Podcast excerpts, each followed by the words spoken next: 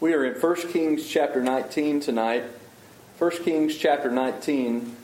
And let's go ahead and just read verses 1 and 2, and, uh, and then we'll, we'll finish up the rest of those verses uh, as we go along through the lesson tonight. But uh, 1 Kings chapter 19, and let's look at verses 1 and 2 again. It says, And Ahab told Jezebel all that Elijah had done, and withal how he had slain the prophets with a sword. Then Jezebel sent a messenger unto Elijah, saying, Let the gods do to me, and more also, if I make not thy life as the life of one of them by tomorrow about this time. Let's bow in prayer. Heavenly Father, we do thank you for the evening. We pray for your guidance and direction upon uh, the lesson. Give uh, me the words that need to be said, and use this for your honor and glory. We pray in Jesus' name. Amen. Amen. All right, just a little background into what's happening here. And, and uh, you may be familiar with the story of Elijah and the 400 prophets of Baal. Uh, but basically, uh, what had, had been going on uh, just previously to this is that Israel had just come through a, uh, a drought, a very uh, terrible famine had come upon the land. Now, it wasn't a by chance thing that this famine came about. As a matter of fact, it was um, uh, it was something that Elijah had prayed for. And the children of Israel had turned away from God. Uh, they had turned away from His Word and had turned to idolatry. And, uh, and so, if you remember back in the book of Deuteronomy, I believe it is, uh, that he talks about the fact that if they go into the land and they're obedient to Him and, turn, and, and don't turn to idols, things like that, uh, that he would send the former rain and the latter rains in their times and in their seasons, and basically their, their, crops would always yield fruit, and they would never have to worry about food. And there was many other promises that came along with that. Uh, but Israel did turn to idolatry, and they did turn away from God. And so Elijah, praying in accordance with God's word, uh, he prayed, and the heavens were shut up for a space, uh, as the book of, I think as James tells us, for the space of about three and a half years. Uh, there was not a drop of rain that fell upon uh, the land of Israel during that time. And so it was a very terrible famine. There was uh, just not any food at all, which uh, which sparks up some other great stories and uh, of Elijah and, and, God's provision and work through him. Uh, but eventually, what happens is he goes to the king, as we find here in chapter 19 and verse 1. Uh, he goes to King Ahab and, uh, and has a discussion with him, and basically tells Israel that it's time to get on one side of the fence or the other.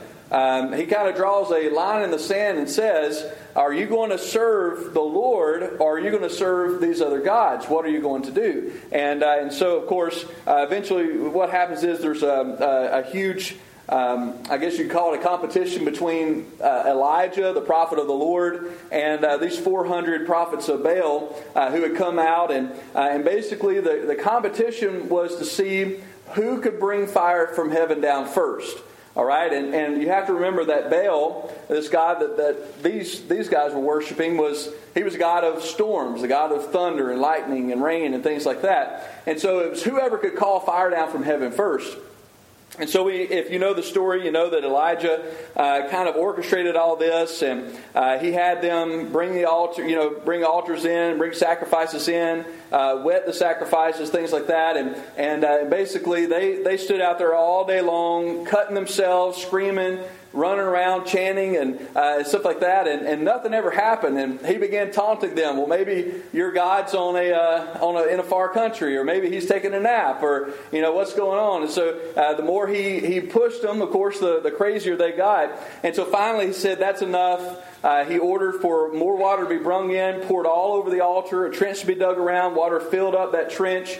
And then, of course, he just praised the guy from heaven, and God sent down the fire and, uh, and lapped up not only the sacrifice, but all the water uh, that had been poured out as well. And uh, so, of course, God established himself as the only true and living God. Well, as a result of this, uh, when they were proven to have been false prophets, Elijah had them uh, executed for uh, their blasphemy against God. And so it was right after this that Ahab goes to his wife Jezebel and tells her of everything that's happened. Well, uh, Elijah just had this huge victory there in Israel, but this one woman, Jezebel, this queen, tells him that, uh, that basically she brings a curse upon herself that if she doesn't do to him what he's done to these prophets, that uh, that basically she you know that she would be cursed. And so, in other words, what she was doing is solemnly swearing that she was going to have him killed. He was going to be executed uh, for what he had done to these prophets. Now,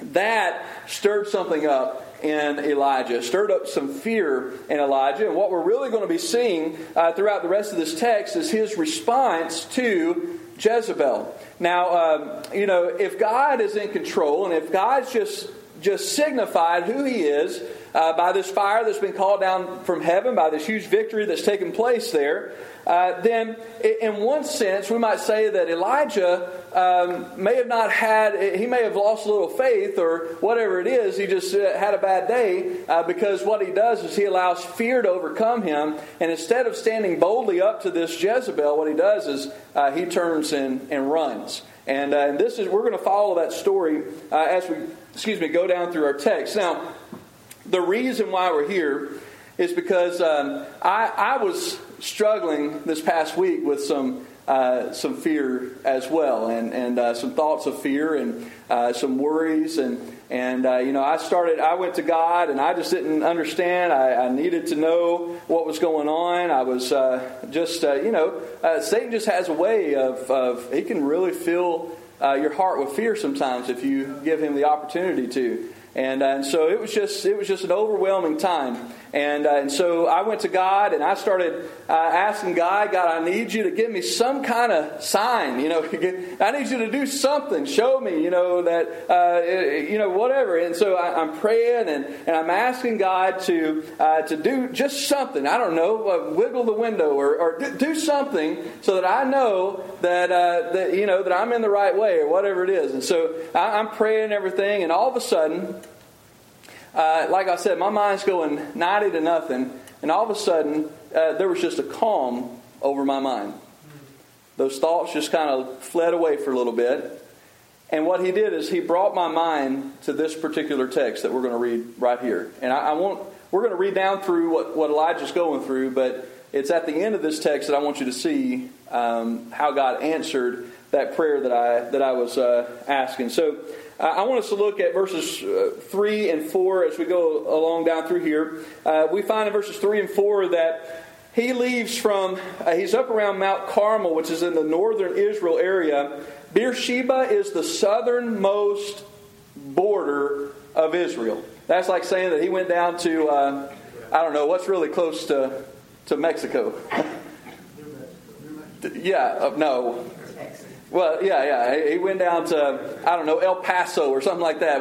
Whatever's right there, Corpus Christi, something, something that's I think I said Crispy, but Corpus Christi, yeah. He, he went all the way down to Corpus Christi, and uh, and he, he goes as far as he possibly can south, and, and that's where he winds up. So not Corpus Crispy, Corpus Christi, okay? Now, uh, you might get crispy if you stay there a little too long, but look in verses 3 and 4. He says, And when he saw that, he arose and went for his life. Notice that. He, he's not just running, he's not going on a jog. He is running for his life. He is scared. It says, And he came to Beersheba, which belongs to Judah, and left his servant there. Again, the southernmost town or city that you can come to is the southernmost border of Israel and runs all the way as far as he can uh, in Israel says he ran a day's journey to the wilderness and sat down under a juniper tree. It says in verse 4 he went himself a day's journey into the wilderness, came and sat down under a juniper, juniper tree, and he requested for himself that he might die, and said, It is enough now, O Lord, take away my life, for I am not better than my fathers. Now, I, I've read that verse a bunch of times, and you ever, you ever notice how you just read it one more time and something else opens up to you? And something just opened up to me when I, I turned to this text uh, the other night. And when I turned there and read that, it made sense to me in a way that it's never made sense before. I think what's happened here in verse 4 is Elijah's upset with himself.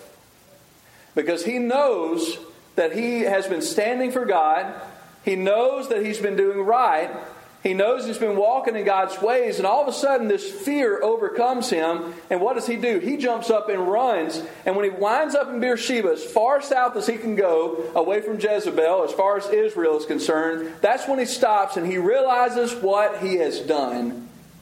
In essence, he's turned away from God. In essence, he's put his faith in, in man or himself, or, uh, and, and, he's lost his faith in the Lord. And, and, and what he's saying is, he's saying, I'm no better than my fathers. He's talking about, of course, his ancestors in Israel, who, uh, who also, uh, during times of fear and during times of crisis, uh, would turn away from God and would look somewhere else for provision or safety or whatever it may be. He says, I am no better than my fathers there in verse 4. I mean, he is, I think he is just in despair. He's upset with himself. He's embarrassed. He's ashamed of God for what he's done. He says, God, it would be better if you just took my life. I can't live with the shame.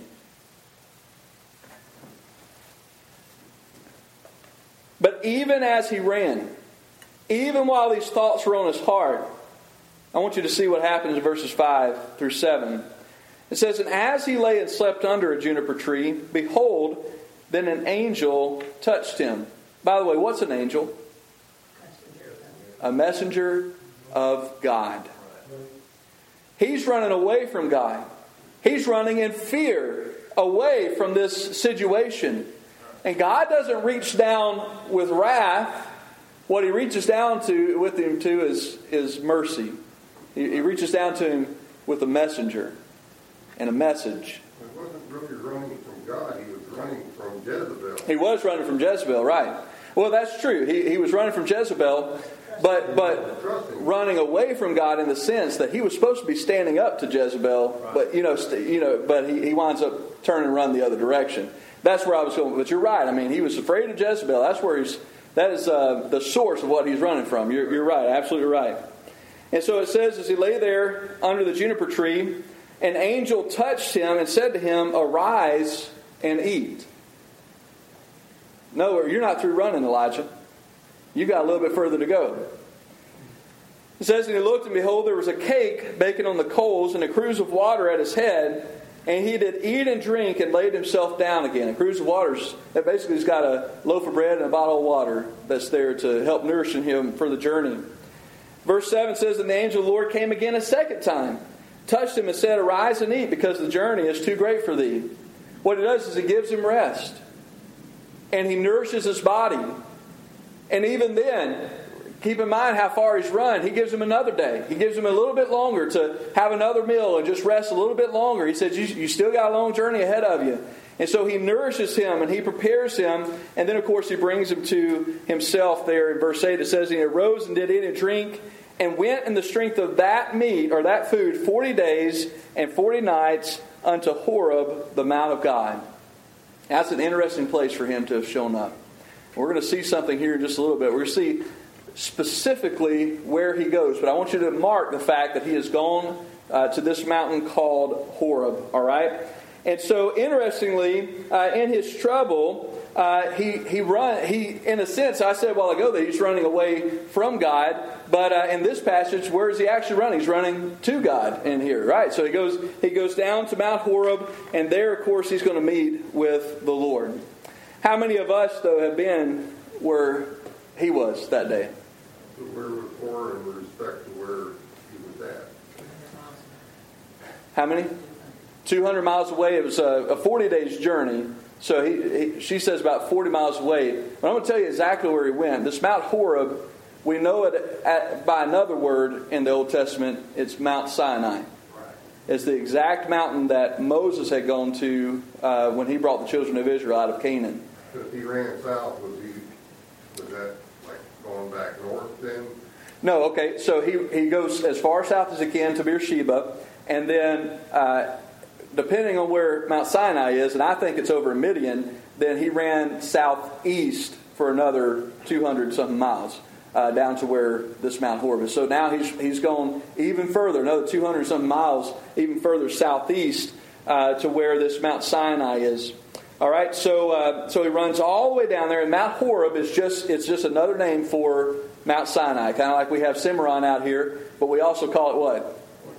436. Got two names, and we're talking about the same place. Well, that's what's going on with Mount Sinai. It's the same same mountain, two different names. See morons? Yeah, there you go. That's about right.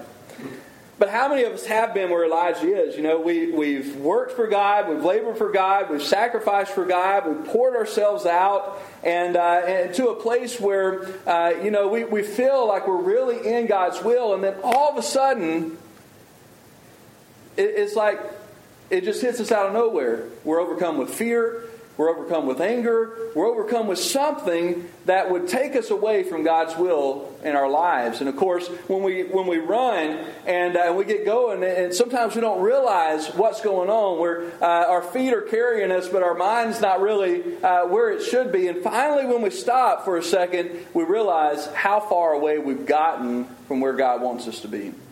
You know, and, uh, and we realize, you know, maybe maybe the shame of that uh, overwhelms us, and uh, but I want you to just think about what God does. That he, he doesn't reach out, He doesn't lash out in anger, but He reaches down, as He did with Elijah, reaches down with mercy, and sometimes just gives us uh, a little message and a little nourishment and a little rest that'll keep us going uh, the rest of the way. All right, now look in verses 9 and 10. It says, And he came thither into a cave and lodged there. And behold, the word of the Lord came unto him, and he said unto him, What doest thou here, Elijah? Now, that was another thing, and I've studied these verses before, and uh, we've gone through these verses before as well. But something that I, I caught the last time that I studied through this, he says, What are you doing? Now, I might ask you that. I mean, if if you show up and I, I say, well, what are you doing here? You know, and that may not be anything significant. I'm just asking a question. What are you doing here? But I think that if we underline in our minds the word here and think about specifically where he had run, well, the Lord asked him, What are you doing here, Elijah? He ran all the way to Mount Sinai all the way to the very mountain that God had made his covenant with Israel. The very mountain, and what we're going to find, the very cave that Moses, in distress, had also gone to and said, Lord, I need to know that you're with me. I need some kind of sign that you're still behind us in this. I need to see you. And if you remember, the Lord brought him up to that cave and he shielded him so that he couldn't see his face when he passed by and then he led his hand by, and, and uh, he saw the, the hinder glory of God uh, as he passed through. That is the very same cave that Elijah's run to here. God says, What are you doing here? What's the significance behind your you coming here to speak with me? He says in verse 10, I have been very jealous for the Lord God of hosts for the children of Israel have forsaken thy covenant, thrown down thy altars, and slain thy prophets with the sword. And I, even I uh, only, am left, and they seek my life to take it away. Now, I want you to look at what uh, Elijah's reasoning is here. And it looks like he's, he's, he's having a pity party. And I think that's how I've heard it preached a bunch of times. And he is having a, a pity party. Uh, but, he, you know, he's upset because the children of Israel have turned away from God. He says, I'm jealous uh, over you, Lord, because they're not worshiping you. They've torn down your altars in order to build idols, and they've completely forsaken you, and I'm the only one that's left. And, uh, and, you know, I think we can read this and we can pull out a, I'm the only one that's left, but you also have to keep in mind where his heart is, where his mind is, uh, and where it was before. Uh, you know, when he stopped in Beersheba, he was upset with himself because he felt like he had failed God. He had failed God.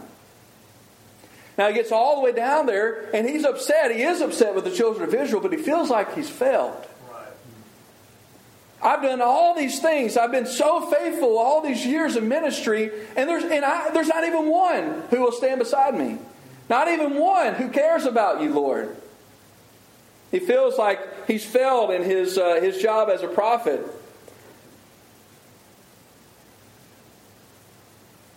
This was not the groaning of a whiny prophet, but the cry of a man whose heart was broken for God. And so, what we see is Elijah searching for answers. He wants to know what's going on, God. What's happening? What, what's happening with me and you? Where, where do I stand in all this? I know that I've just fled from Jezebel. I know I've made probably a mockery of the ministry. And, and, you know, what's going on here? And so he goes to God. He's wanting some answers. Look at verse 11. It says, And he says, Go forth and stand upon the mount before God. And behold, the Lord passed by, and a great and strong wind rent the mountains and break in pieces the rocks before the Lord. Now he wants to hear from God.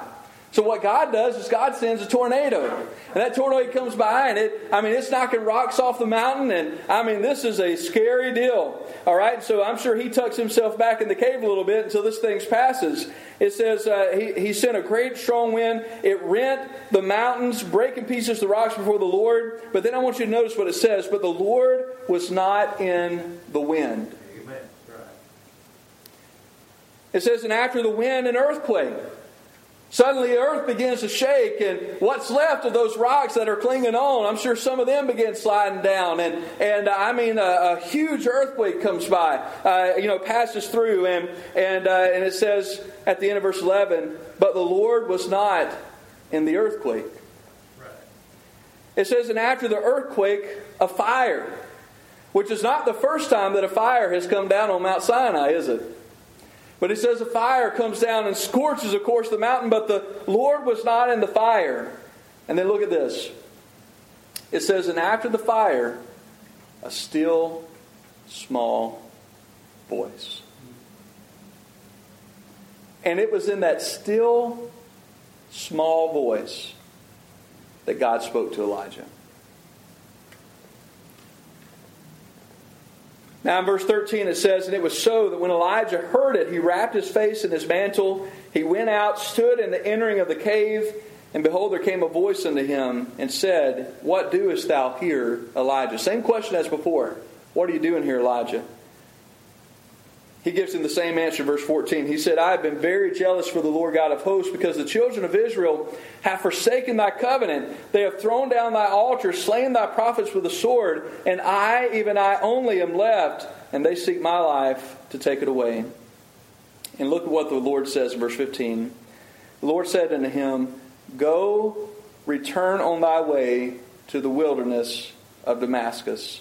And when thou comest to anoint Hazael to be king over Syria, and Jehu the son of Nimshi shalt thou anoint to be king, anoint to be king over Israel, and Elisha the son of Shaphat of uh, Abel Meholah shalt thou anoint to be prophet in thy room. And it shall come to pass that him that escapeth the sword of Hazael shall Jehu slay, him that escapeth the sword of Jehu shall Elisha slay. Yet I have left me 7,000 in Israel, all the knees which have not bowed unto Baal, and every mouth which has not kissed him. Now Elijah's upset.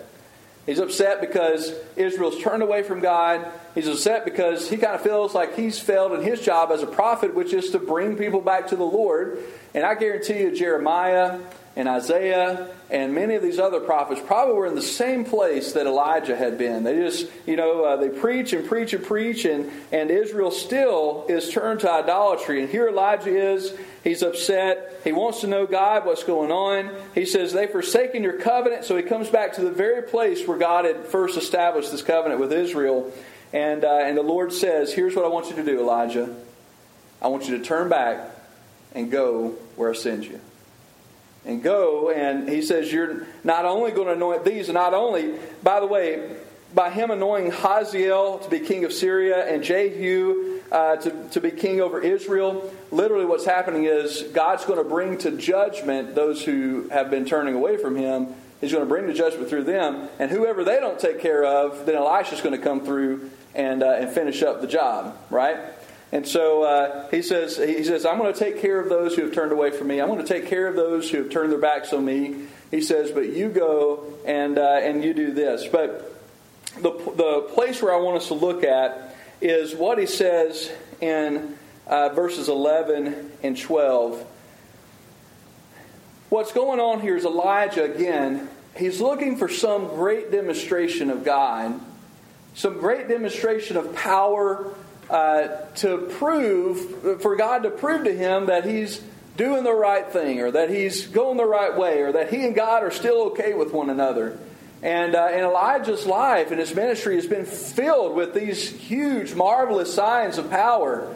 Uh, and what God does is He does send uh, three great demonstrations of His power through these, uh, these natural occurrences. He has a tornado that blows through, He has an earthquake that comes through, and He has a, a great fire that comes through. But each time it says, But the Lord was not in any of those. And when it gets to, end, to the end of all these, it says, But then there was a still small voice a whisper. Right. And it was in that whisper that God spoke to Elijah. Now, I think that says a lot. I think what that tells us, first of all, is that we, as God's people, are not to be jumping around from experience to experience to experience. And sometimes God is going to work in magnificent ways. And sometimes He's going to work in earthquakes, and He's going to work in tornadoes, and He's going to work in fire. Sometimes there, there will be great demonstrations of His power, but that's not what we're going around and doing His work for, is to see the, the next big show that He's going to bring in. And, and that's not what we base our, uh, our, our, lives or our walk with the Lord on, is, is the, the great, wonderful things that He's doing all the time. But he shows him here that he's not to be bouncing around or jumping from experience to experience, but that this is a daily walk with a person. That it's not this great demonstration of power. It's not the big signs that everybody is looking for all the time. Uh, that that's where that's how God works. But He just speaks to us sometimes, and what sounds just like a gentle whisper in our hearts. And that's where I was the other night. God, I, I need to see something big. I need to see something powerful. I need to see you show off a little bit, you know, so that I understand. And, uh, and what he did instead. And, this is kind of how I thought of it later. If you remember on the Sea of Galilee, when that big storm came through, and they were all saying, Master, don't you care that we're going to die? And, uh, and Jesus stands up, and this, this sea is tossing back and forth and uh, he says, Peace be still. And there was an immediate calm on the sea. That's kind of what he did. It's like he just spoke to my heart, and there was a there's an instant calm in my heart. And when that calm was there, I was able to rest for a little bit. And he started started showing me connections where he had whispered here, and he had whispered here, and he had whispered here and here. And he brought me right back to these verses. This is where my mind went, right back to these verses. And he reminded me that it's not always in great demonstrations of power and signs and wonders that God speaks. But to his children, often it's just in the silent whisper that he gives from his spirit to ours. And I tell you what, that little whisper from God, that little, that little still small voice that passed from his spirit to mine, that charged me up more than I think anything else that he could have done would have. And listen, if we'll listen to him, if we'll listen to him, that's how he's going to speak in our lives as well. And God's going to do some great, marvelous things. God's got power, and sometimes he'll show off that power so that people have no question that what he's done is from him. All right? He's, he, he is not against showing power. But what he is against is us trusting in the demonstrations of his power and not trusting in him. What he is against is us turning to and, and always looking for the next thrill instead of just having a daily relation walk with him where he's able to speak to our heart at any moment and then we obediently respond. And I think that's where Elijah was. Uh, so much of his, his uh, ministry to this point had always been going from one big thing to the next. And he's saying, I just want you to walk with me, Elijah. Just go. I'm going to whisper to your heart. You walk with me, and I'll make sure you're always going the right direction. And that was just kind of the message that God uh, brought to me the other night. And, and I hope, I don't know how he may have used this tonight, um, but I'll tell you this in your life, individually, in your life as a church, in your life as a, as a family, we have several family units here. There are times when God's going to make great demonstrations of power. He's going to show off a little bit, and He'll show you, He'll do some things that only He can get the credit for. But on your day to day walk with Him, it's not normally going to be those great acts of power. It's going to be the little whispers that He gives to your heart. And that's what we got to focus on. Thank Him when He does the big things. But be focused on Him enough that you're able to hear the little things. And think about the just the little whispers that He gives to you and shows you what His will is. All right? Um, that's all that I have for tonight. And uh, are there any questions or comments that we had this evening? And by the way, when I, when I talk about whispers and still small voices and things like that, I'm not talking about audible voices. I hope you understand where I'm coming from on this.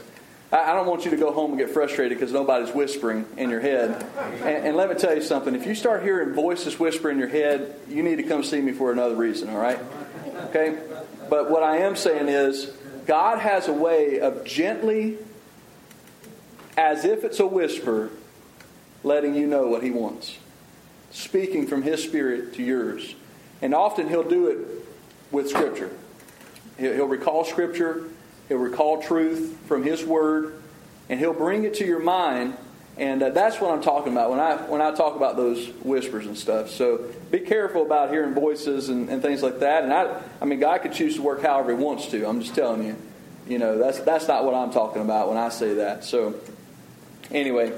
Um, that's all that I, I, I, think I've boxed myself in. I'm just going to go ahead and let y'all uh, have any discussion you may have tonight. Anybody with anything? Preacher, I think about when you talk about Elijah, how he actually was running more or less from Jezebel because he was scared. Yeah. He was also running from God, weren't trusting God. Right. To take care. Reminds me a lot of Jonah. Yeah. When he was, Mm-hmm. was trying to Right. Yeah, absolutely. And he didn't want to go to Nineveh. Right. Yeah. he didn't like them people. Right. Mm-hmm. They were bad people. Mm-hmm. He, he, was just as likely to walk out uh, alive as he was to, to be filleted alive. You know. so. So they, they were just human. Yeah. Yeah, absolutely. Right. Absolutely. Mm-hmm. Sure can. All right, any others? All right, well, thank you for your time and your attention. I hope hope the study's brought something to your heart like, like it did to mine. And um, anyway, uh, just just be focusing on the Lord this week and and uh, focus on, on your daily walk and your daily relationship with Him because that's where He's going to interact with you. And, and some, it's not going to be big shows all the time. Sometimes it's just little little discussions, little whispers from, from his heart to yours. So